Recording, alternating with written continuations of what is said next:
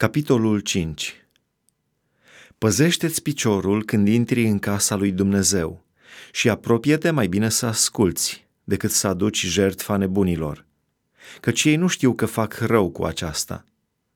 Nu te grăbi să deschizi gura și să nu-ți rostească inima cuvinte pripite înaintea lui Dumnezeu, căci Dumnezeu este în cer și tu pe pământ, de aceea să nu spui vorbe multe – căci dacă visurile se nasc din mulțimea grijilor, prostia nebunului se cunoaște din mulțimea cuvintelor.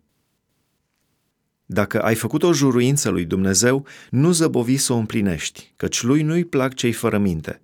De aceea împlinește juruința pe care ai făcut-o. Mai bine să nu faci nicio juruință decât să faci o juruință și să nu o împlinești. Nu lăsa gura să te bage în păcat și nu zice înaintea trimesului lui Dumnezeu, m-am pripit. Pentru ce să se mânie Dumnezeu din pricina cuvintelor tale și să nimicească lucrarea mâinilor tale? Căci dacă este deșertăciune în mulțimea visurilor, numai puțin este și în mulțimea vorbelor. De aceea, temete de Dumnezeu.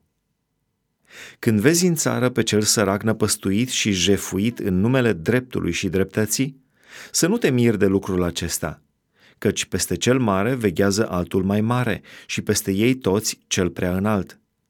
Dar un folos pentru țară în toate privințele este un împărat prețuit în țară. Cine iubește argintul nu se satură niciodată de argint, și cine iubește bogăția multă nu trage folos din ea și aceasta este o deșertăciune. Când se înmulțesc bunătățile, se înmulțesc și cei ce le papă. Și ce folos mai are din ele stăpânul lor decât că le vede cu ochii?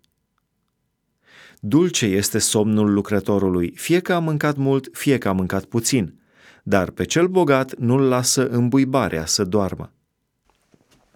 Este un mare rău pe care l-am văzut sub soare, avuții păstrate spre nefericirea stăpânului lor. Dacă se pierd aceste bogății prin vreo întâmplare nenorocită și el are un fiu, fiului nu-i rămâne nimic în mâini. Cum a ieșit de gol din pântecele mamei sale, din care a venit, așa se întoarce și nu poate să ia nimic în mână din toată osteneala lui. Și acesta este un mare rău, anume că se duce cum venise. Și ce folos are el că s-a trudit în vânt? Ba încă, toată viața lui a mai trebuit să mănânce cu necaz și a avut multă durere, grijă și supărare. Iată ce am văzut. Este bine și frumos ca omul să mănânce și să bea și să trăiască bine în mijlocul muncii lui cu care se trudește sub soare în toate zilele vieții lui pe care i le-a dat Dumnezeu, căci aceasta este partea lui. Dar dacă a dat Dumnezeu cuiva avere și bogății și a îngăduit să mănânce din ele, să-și ia partea lui din ele și să se bucure în mijlocul muncii lui, acesta este un dar de la Dumnezeu. Căci nu se mai gândește mult la scurtimea zilelor vieții lui, de vreme ce Dumnezeu îi umple inima de bucurie.